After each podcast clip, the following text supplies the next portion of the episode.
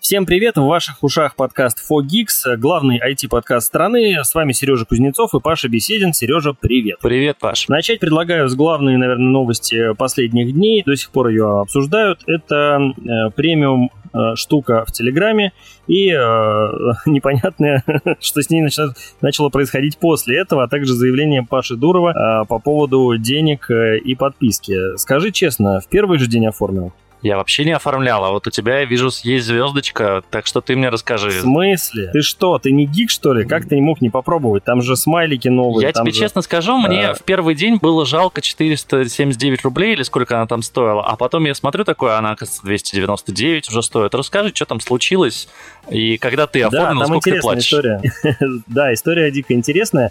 Во-первых, эм, изначально э, можно было, ну, как мы думали, заплатить 450 рублей Э, и купить, собственно, эту подписку через э, Apple платежные дела, как мы понимаем, с комиссией. А в этот же день э, выяснилось, что, оказывается, Telegram, никому ничего не сказав, запустил специального премиум-бота, через которого можно оформить подписку дешевле, без Apple комиссии, за 379 рублей. А что, собственно, я и сделал. Угу. Было очень интересно посмотреть, как, как и что. И, и не прошло и нескольких часов, выясняется, что цена подписки упала до 299 рублей через премиум бота. А, деньги, естественно, никто не вернул э, лишние, и никаких заявлений тоже на эту тему. Да, я думаю, у тебя и дальше будут 379 списывать. Не будут, потому что в боте есть опция запомнить карточку, есть опция не запомнить. Естественно, главные гики страны выбирают не запоминать карточку, поэтому посмотрим, что будет дальше. А, ты скажи мне, как человек, который не оформил премиум, как жадина, а, ты видишь какие-то отличия со стороны простого юзера от тех, кто уже оформил подписку? Или для тебя ничего не изменилось? Ну, э, сло- сложный вопрос, понимаешь? У меня все... Ну, кроме звездочки. У меня все так же. Я вижу звездочки, а, я не могу загружать файлы больше двух гигабайт. Честно скажу, мне это один раз в жизни пригодилось вообще. А, вот ты лошара. И все. Это не то, что мы, обеспеченные ребята. Слушай, ну я скажу свои ощущения. Мне Пока я не Конечно, вижу в чатах, знаешь, вот этих историй, что ой, вам недоступен этот стикер, потому что он только для премиум пользователей, или вам там, не знаю, недоступны mm-hmm. эти реакции. Хотя нет, где-то я уже видел, что реакции можно только если премиум в каком-то чате активировали, короче, и там нельзя Короче, было. ребят, э, информация для всех, кто сомневается и думает, платить или не платить. А, по большому счету, из всего, что было на два экрана расписано, э, этого премиум, значит, счастья, а, мне зашла только одна фича, это расшифровка звуковых сообщений в текст. Но и тут я хочу вас э, немножко обломать. Я-то подумал, что ага, теперь можно любой звук загрузить в телегу, и он тебе его красивенько со знаками препинания и буковками ее расшифрует. Хрен там, э, если ты загружаешь слишком длинный файл, а какой это непонятно, какой длины максимальный должен быть файл. Он пишет тебе, файл слишком длинный, сорян, обломитесь. Э, Ой, я думаю, уже чисто... завтра появится бот, который будет резать на нужную, на нужную длину и потом склеивать тебе этот текст. Если не появится, я сам напишу, если тебе очень нужно. Ну, слушай, в Конташе давно вот эта опция уже есть, и, может быть, там удобно это делать на самом деле. Ты знаешь, самая Нет. удобная ну, короче. опция для голосовых сообщений — это создать себе в сохраненных такую фразу и отправлять ее всем, кто присылает тебе голосовые сообщения. Простите, пожалуйста, мой телефон не умеет проигрывать голосовые сообщения. Пишите текстом. Это жестко, конечно.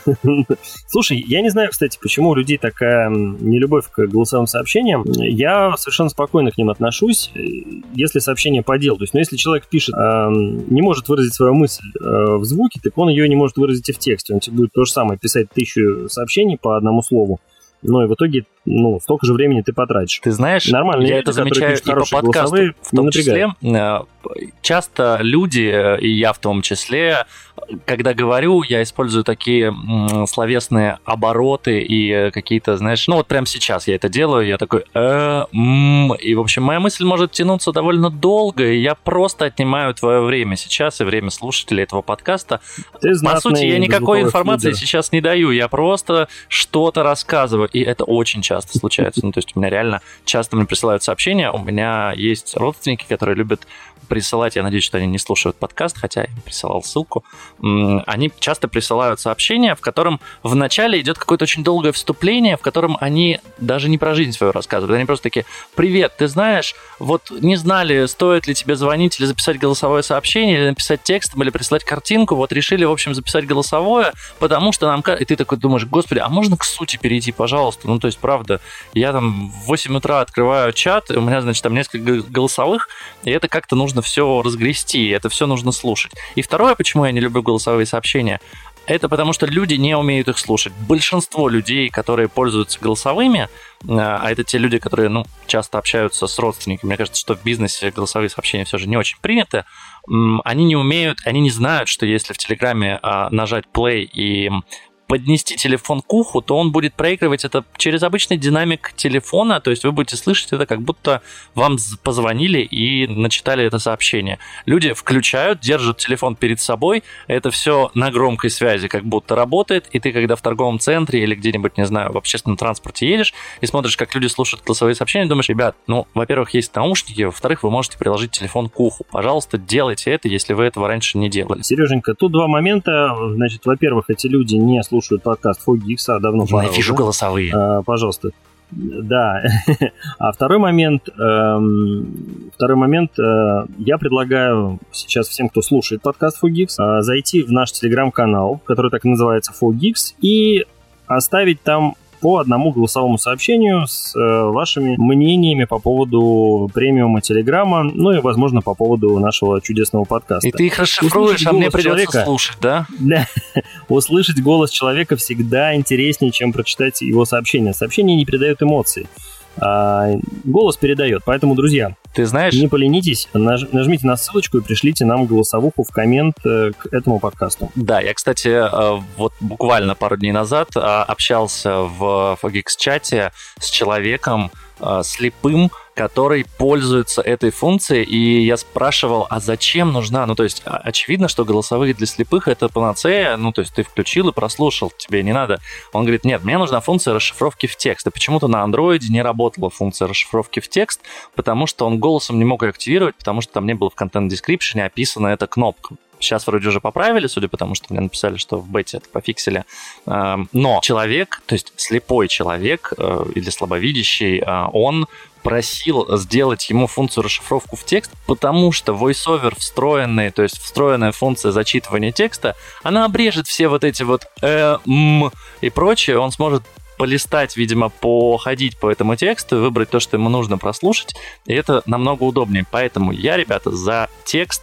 А если, в общем, я даже голосовалку запущу за голос или за текст в чате, а, посмотрим, кого будет больше, Паш тех, кто любит э, общаться голосом и эмоциями, или тех, кто любит общаться сутью? Ну, окей. Я бы разделил, конечно, работу и личные сообщения. Мне вот давай так, давай про личные сообщения. По работе все понятно. Вот личные сообщения вы предпочитаете получать э, голосом или текстом и отвечать на них тоже.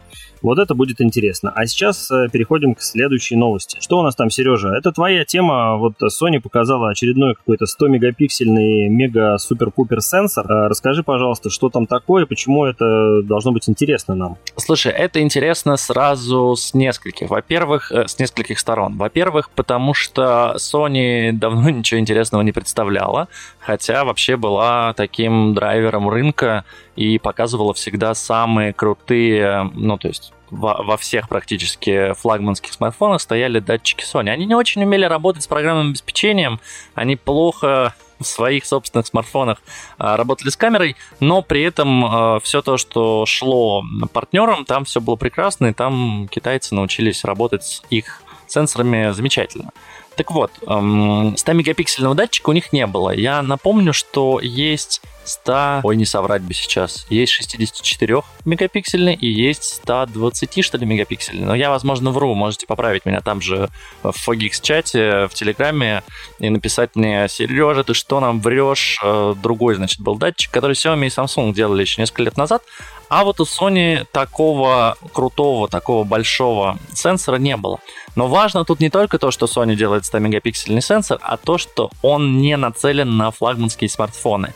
Они его делают для среднего сегмента, не для бюджетного. Понятно, что в бюджетном сегменте камеры это не важная история, а вот для среднего сегмента это как раз-таки крутая штука, и на самом деле давно пора, потому что в среднем ценовом сегменте сейчас камеры, ну, скорее они близки к бюджетному, а вот у флагманов, конечно, самые крутые датчики. Поэтому если в среднем сегменте будут крутые датчики Sony на 100 плюс мегапикселей, это, мне кажется, будет прекрасно, хотя я думаю, что и на цену это повлияет. Ждем, когда Sony покажет нам рабочий прототипчик или уже готовую серийную модельку. Интересно, сколько будет стоить этот средний ценовой сегмент. А, интересно будет, конечно же, его тоже потестить, если будет такая возможность. А теперь а, еще одна интересная новость.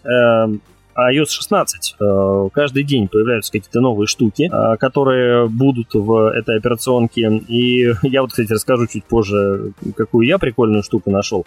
Но сейчас не об этом. Сейчас о том, что там появился обход капчи. Э, Сереж, я представляю, насколько это круто, но я немножко не такой технический человек, наверное, как ты. Объясни в двух словах, как можно обойти капчу легально. Но это не обход капчи, как э, это названо в заголовках новостей, конечно же. Это возможность авторизоваться на сайте без ввода капчи. Но при этом, конечно же, владельцам сайтов нужно будет поставить к себе какую-то, какой-то инструментарий а, компании Apple, Благодаря чему, если человек заходит на сайт через, э, я подозреваю, что это будет работать в Safari, вряд ли будет работать в Chrome, но, возможно, я ошибаюсь. В общем, если сайт а, может 100% быть уверенным в том, что этот человек. Зашел с Apple ID, а Apple, соответственно, говорит ему, да, это человек, мы его знаем, он, значит, авторизовался две минуты назад с помощью своего пальца, мы стопудово уверены, что это не запущенный бот на его компьютере, то в этом случае, ну а зачем вводить капчу? Ну, действительно же, если Apple знает про тебя все, э, грубо говоря, а, а, а вообще можно там, не знаю, и по камере Face ID проверять, что это ты, что ты вот прямо сейчас заходишь на сайт, это, конечно, будет гораздо быстрее, э, чем ввод капчи, распознавание вот этих вот э, кривых шрифтов или выбор, э, как ненавижу вот это постоянно, выберите велосипеды, выберите лестницы, выберите здесь корабли, особенно когда у меня три раза не пускает, потому что я там какой-то кораблик не выбрал, потому потому что он, значит, а, заблюренный, непонятно на что снятый, и я просто не, не понимаю, что это корабль или просто кусок реки, или это человек вообще стоит. Вот, поэтому, ну, будет классно. Мне, мне нравится идея, поэтому почему бы нет? Э, да, это фактически второй такой крупный шаг после того, как Apple э, сделала, по-моему, одно из первых э, автозаполнений, автосохранений и шеринг паролей – от всех сайтов и всего остального, что, конечно, дико удобно. Э, посмотрим, что из этого получится. А фишка, про которую я хотел рассказать, э, возможно, все они уже знают, но, по-моему, мы об этом не рассказывали. Э, я затестил две, две крутейшие фичи. Первое — это распознавание текста, мы об этом говорили по фоткам и видео. Распознавание и вставку, так сказать, копирование этого текста — очень крутая тема, работает офигенно, пригодится с тем, кто работает с документами часто. Фактически убита еще одна отрасль, да, вот распознавала к документам. Э, но есть еще более крутая фича, которой раньше не было. Это все, что связано с э, эм, работой с PDF.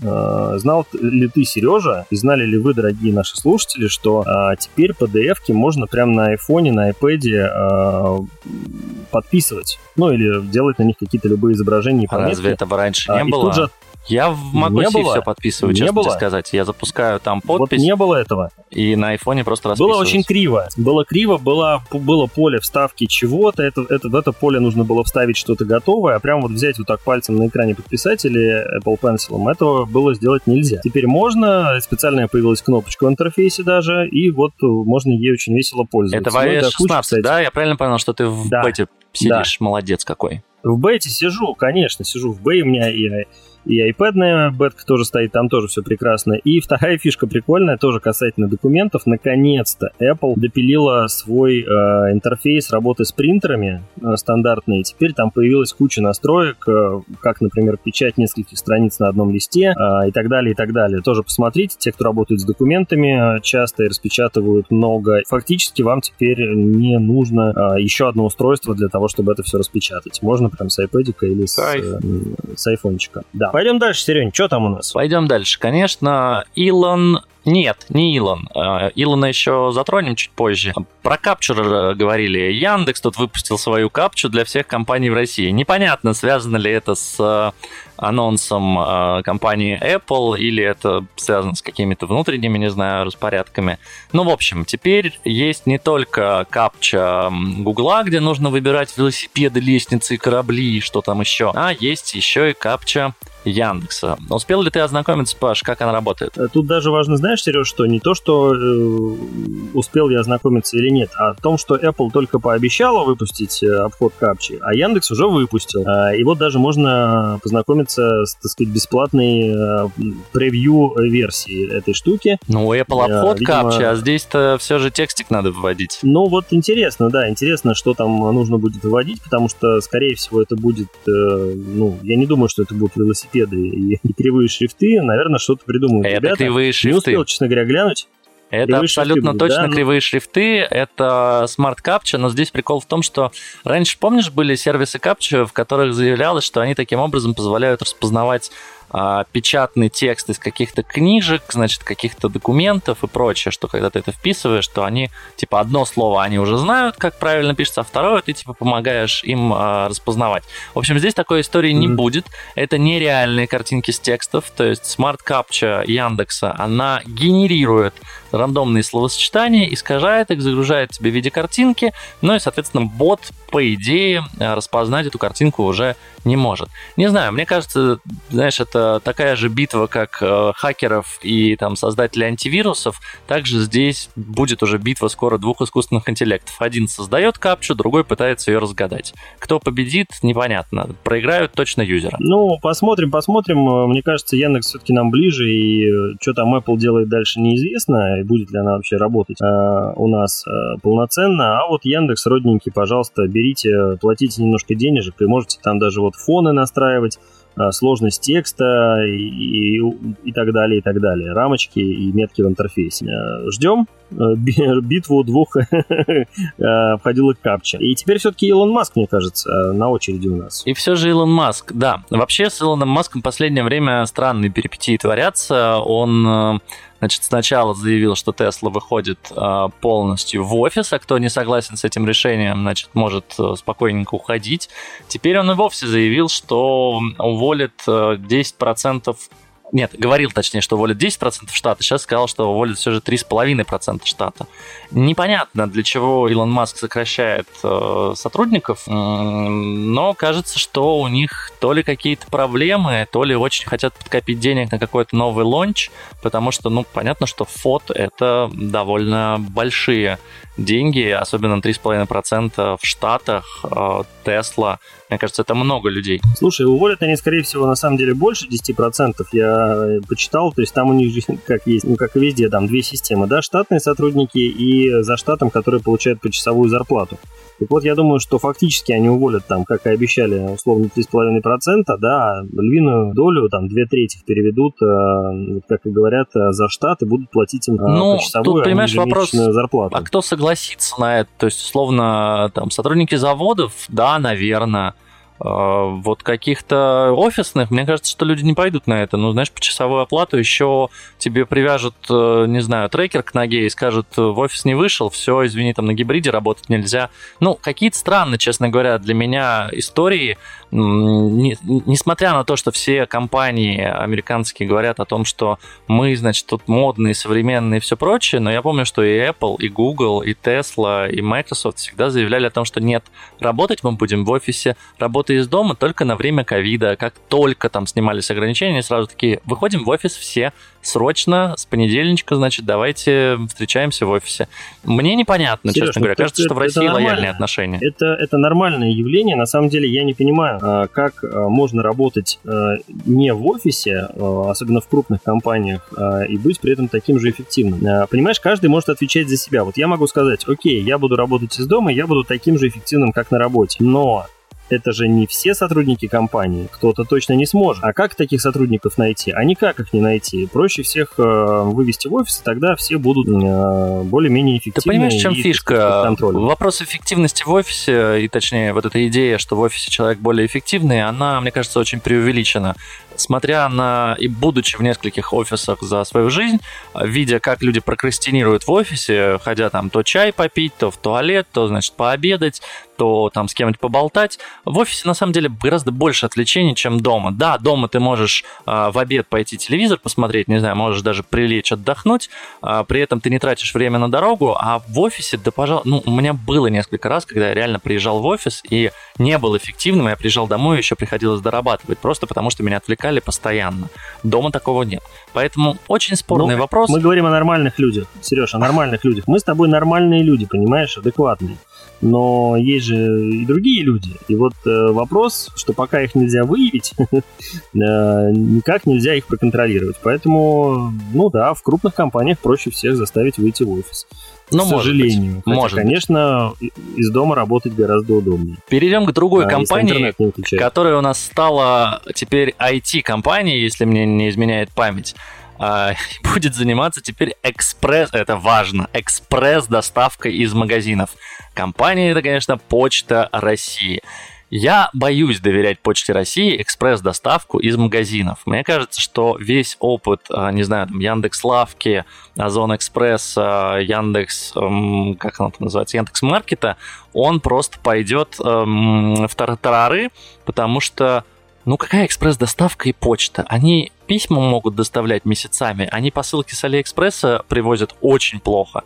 Вот эта вот курьерская доставка на дом, которая стоит 100 рублей кэшом, а, которая мне не очень понятно, почему я за каждую посылку должен платить 100 рублей, хотя их приносят типа в одном пакетике. Но окей.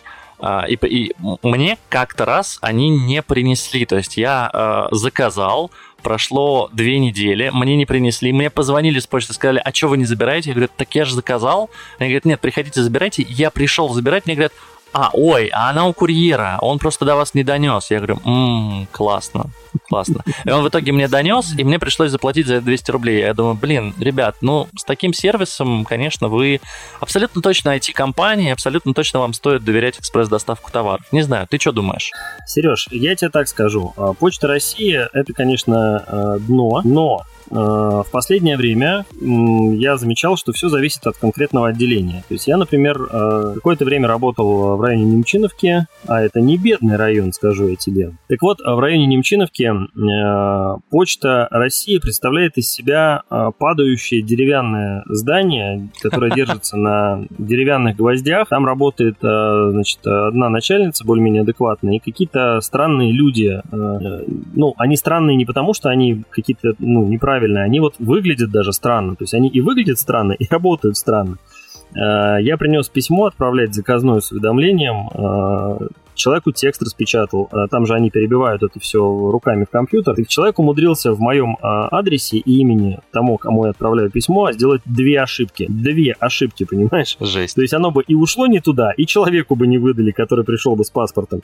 Вот. В итоге пришлось переделывать. Человек был очень недоволен, этот почтовый сотрудник, что я заставляю его переделывать. Вот. Ну, в общем, мрак. Так вот, а в новых, например, районах Москвы и Новой Москвы, а, где я недавно пользовался услугами Почты России, ну, за исключением странного поведения сотрудников, опять же, там какие-то странные люди работают. Все четко, все работает, все приходит вовремя, сроки соблюдаются, ничего не теряется. То есть, ну, вот в этом смысле э, зависит, видимо, от отделения конкретного. А, по поводу, кстати, курьеров. Я попробовал заказать курьера, чтобы ты думал. И как? Чем все закончилось? Думаю, что тем же, чем у меня. Не совсем. А, во-первых, а, интерфейс заказа курьера на сайте Почты России в приложении э, до сих пор не доработан. То есть ты можешь курьера вызвать, но отменить его ты не можешь. Тебе нужно звонить и отменять его голосом. А, это раз. А, во-вторых, даже если ты его отменишь голосом, и тебе скажут, да-да, мы отменили курьера, курьер все равно тебе через два часа перезвонит и скажет, что он твоего подъезда и куда заходить. А ты говоришь, так я же уже отменил. Он такой, а, да, я не знаю, ну ладно, ну все, до свидания. В-третьих, непонятно, сколько это стоит. То есть ты заказываешь курьера, а цену тебе не пишут. То есть ты заказываешь как бы его за бесплатно, но А где ты взял эту цифру? Э, там где-то написано, что 100 рублей за один пакетик. Ну, за одну Нет, доставку. нет, ничего не написано. А, вот. И, в общем, Почта России, мне кажется, вот ей нужно перенять опыт Apple, нужно начинать с малого. Да, нужно сначала наладить курьерскую доставку из отделений на дом людям, э, разобраться с этой темой, потом наладить доставку от людей писем в отделение, разобраться с этой темой, полностью ее проработать и только потом уже браться за доставку вся, всякого разного из магазина. Это не те что, ребята. Ну, там, они так не умеют. Там будет Они одновременно и доставляют письма, и отправляют посылки, и продают э, какие-то моющие средства, значит, у себя. И банк они, и IT-компания гречка, они теперь. Гречка, Сереж, гречка на Почте России дешевле Самая на 80 дешевая? рублей, чем, чем в магазине. Да, но вкусная, кстати. Если нужна гречка, на Почту России зайдите, там прям огонь. Надо будет э, зайти да, согласен, в следующий раз, когда мне понадобится гречка. Все, все очень э, как-то странно и непонятно но, возможно, разберутся и допилят. Слушай, ну, посмотрим, ну, из, посмотрим, из прикольного понятно, что у Почты России действительно уже по всей стране есть э, отделения. Понятно, что этих отделений гораздо больше, чем у того же, не знаю, СДЭКа, у там прочих логи- логистических компаний. Потенциал у них есть. Смогут ли они это сделать? Ну, через какое-то время посмотрим, обязательно расскажем. Я даже попробую что-нибудь через них заказать, э, хотя очень страшно. Что-то дорогое заказывать явно не буду. Еще одна новость. А, iPhone новый в сентябре. Нет, нет, Закажи ни в коем разе. Не-не-не. Э, кирпичи в коробках я прекрасно помню, и когда из Штатов доставляли. Еще одна не очень радостная, но все же новость. Э, сим-карты, говорят, стали платными для абонентов, потому что есть проблемы с пластиком. Пришлось перейти на китайские сим-карты, потому что у западных производителей их заказать теперь не получается. И стоит э, это по-разному у всех. Вот у Йоты э, сейчас это стоит 50 рублей за вот именно за пластик. То есть, а ты еще сколько-то должен отдать, наверное, за стартовый тариф. В Билайне я оформлял себе симку, мне сказали, что это стоит 350 рублей. Они, правда, вам кладутся на счет, но их нельзя будет использовать а, для оплаты Apple ID. А, я такой, ну, окей, ладно, 350 рублей, это не столь большие деньги за удобство пополнения своего кошелька, но тем не менее. Не знаю, мне кажется, что это вообще все странно, особенно в эпоху, когда есть eSIM, ну, блин, ну нет у тебя сим-карты, ну выпусти себе eSIM-ку, какую хочешь. Хотя я помню, что некоторые операторы из-за выпуска eSIM брали когда-то деньги. Что думаешь я вообще? Я больше скажу. Наладит у нас производство? Они, ты знаешь, они изначально делали по-тупому и до сих пор, по-моему, так делают. Э, они тебе выпускают физическую симку, потом выпускают к ней QR-код, и физическую симку фактически, ну, как бы уничтожают. Да, да, да, да. QR-код, но пластик фактически ты использовал все равно. На кой черт э, так делать непонятно, видимо, какие-то законодательные Не, это штуки, только... которые не позволяют. Слушай, это только вот, по-моему, Билайн и МТС так делают, Тиньков, например, так не делает. То есть ты там просто, ну, он виртуальный оператор, ты там кнопочку нажал, тебе e-симка выпустилась, тебе и QR-код, и, пожалуйста, все настройки тебе сгенерились, нажал на ссылку, все установил. Я вот недавно за 5 ну, минут просто все оформил. Угу. Ну, возможно. У меня с, с, с Тиньковым не сложилось, с мобильным Тиньковым изначально, когда они только открылись, я заказал себе симку, мне ее привезли в красивом конвертике, я ее втыкаю, пытаюсь ее оплатить картой, собственно, Тинькофф банка с этой же конторы. А мне мобильный оператор Тинькофф пишет, что карты этого банка они не принимают. Забавно. Я был дико, дико рад, просто доволен, долго общался с техподдержкой, в итоге симку эту выкинул нафиг, а так она у меня не заработала. Сейчас, наверное, все проще и с симками и все такое. Сереж, как относиться к этой новости? Э, имеют ли право с нас сдирать лишние 50 рублей? Да имеют, конечно. Слушай, сейчас имеют право на все. Вон там недавно заявляли, что Теле2 безлимитные тарифы э, поднял стоимость даже существующим. Вроде Сегодня вышло уже опровержение на сегодняшний день, да, что вроде как не вводят, но опять-таки я думаю, что это не за горами. Операторам нужно на чем-то зарабатывать, прироста абонентов у них теперь нет, так как из э, ближнего зарубежья к нам не то чтобы валят э, постоянно люди и покупают себе сим-карты. Мау им нужно как-то растить. Я думаю, что дальше все будет только хуже. И сим-карты будут платными, и тарифов с безлимитным интернетом у нас не будет. Ну, просто представь, как бы у нас тариф с безлимитным интернетом, вот у меня лично стоит 600 рублей. Это безлимитный интернет, там 2000 минут, по-моему, и там 1000, что ли, смс, ну, как-то очень много. То есть нигде, я не помню, ни в какой стране, я не помню, может, в Венесуэле АОЛ какой-нибудь, а я не помню, чтобы были такие тарифы на связь. Это очень дешево. Безлимитный нет, 4G на скорости там, до 100 мегабит, это прям круто. Вот. Э, я думаю, что это должно стоить дороже, и это будет стоить дороже уже в ближайшем будущем, увы. Ну, тут надо, конечно, ребятам э, из большой четверки позвать каких-то умных людей, э, например, нас с тобой, и мы им расскажем, как сделать так, чтобы и денег заработать, и абонентов не злить. А пока они что-то занимаются какой-то фигней. Э, рассылают круглосуточно спам, а потом предлагают за деньги этот спам ликвидировать. В своих смс-ках, кстати, спам рассылают. есть, Давай ну, просто сделаем дошло. своего оператора с блэкджеком и бесплатными симками. Э, согласен. Давай, сейчас подкаст дозапишем и пойдем делать. Да, так и сделаем. Ну и последняя на сегодня, но не самая последняя, наверное, по важности новость. А, глава Минцифры тут э, рассказал, значит, что он не очень вообще одобряет VPN, но, говорит, если вам очень нужно, то вы, конечно, пользуетесь. Хотя это идет типа в разрез с э, законодательством. Ну, как бы у нас же запрещают пользоваться сервисами и сайтами, а люди, значит, обходят эти блокировки с помощью VPN. Но я так понимаю, что наказание за использование VPN выводить не будут, но вот блокировать VPN-сервисы они продолжат. И это, конечно, удивительно потому что, ну, по факту наказания это может и не быть. Но если все VPN-сервисы будут заблокированы, я так понимаю, что на данный момент есть возможность большинство сервисов отключить на территории страны. А вот с остальными там, конечно, будут проблемы. Если их начнут отключать, то могут положить вообще в целом всю сеть внутри страны. Но я не знаю, как это будет развиваться дальше. Мне, честно говоря, страшновато, а, потому что VPN это сейчас, ну, та история, которая, наверное, помогает выживать и получать доступ к той информации, которой хотелось бы получать доступ, а не только к той, которую тебе дают. Во-первых, спасибо большое Максуту Шадаеву за то, что он добренький министр и все нам разрешает, а не только запрещает. Э, вот. А во-вторых, э, ну, Слушай, не будет VPN, а будет что-нибудь еще. Поверь мне, наши люди придумают, э, как в строке браузера ввести что-нибудь такое, чтобы оно все равно работало. Или зайти через какой-нибудь там хитрый шлюз через командную строчку в компьютере. Тут, на самом деле, мне кажется, проблем никаких не будет никогда. А, что касается самих VPN, то вот как заявляют в Минцифре, они же не просто так блокируют VPN, Сереженька, а они думают о тебе, заботятся о тебе. Потому что блокируют они только опасные VPN, которые сливают mm. твои данные mm-hmm. третьим лицам за деньги. И, и экстремисты еще там, да. Вот. Так что наше государство о нас заботится, если мы сами не умеем. Э, вот. И попросили вот еще YouTube не отключать. Как бы не, не то, что попросили, а сказали, что не надо. Э, вот интересно, кому этот месседж был э, послан в этом заголовке. Видимо, тем, кто уже буквально вот-вот собирался. Ну, я думаю, что Но рука пока... так или иначе лежит на рубильнике постоянно. Вопрос в том, когда ее опустят. Ох, Сереженька, не веришь ты в лучшее. Что осталось сказать? Что у нас впереди э, еще много всего интересного. У нас э, какие ближайшие события должны быть? Нам должны выкатить э, новый Android, как я понимаю, в августе уже обещают. Нам должны выкатить Потом новый Android. У, у нас новый айфончик будет в сентябре, нам новые складные Samsung должны в августе показать.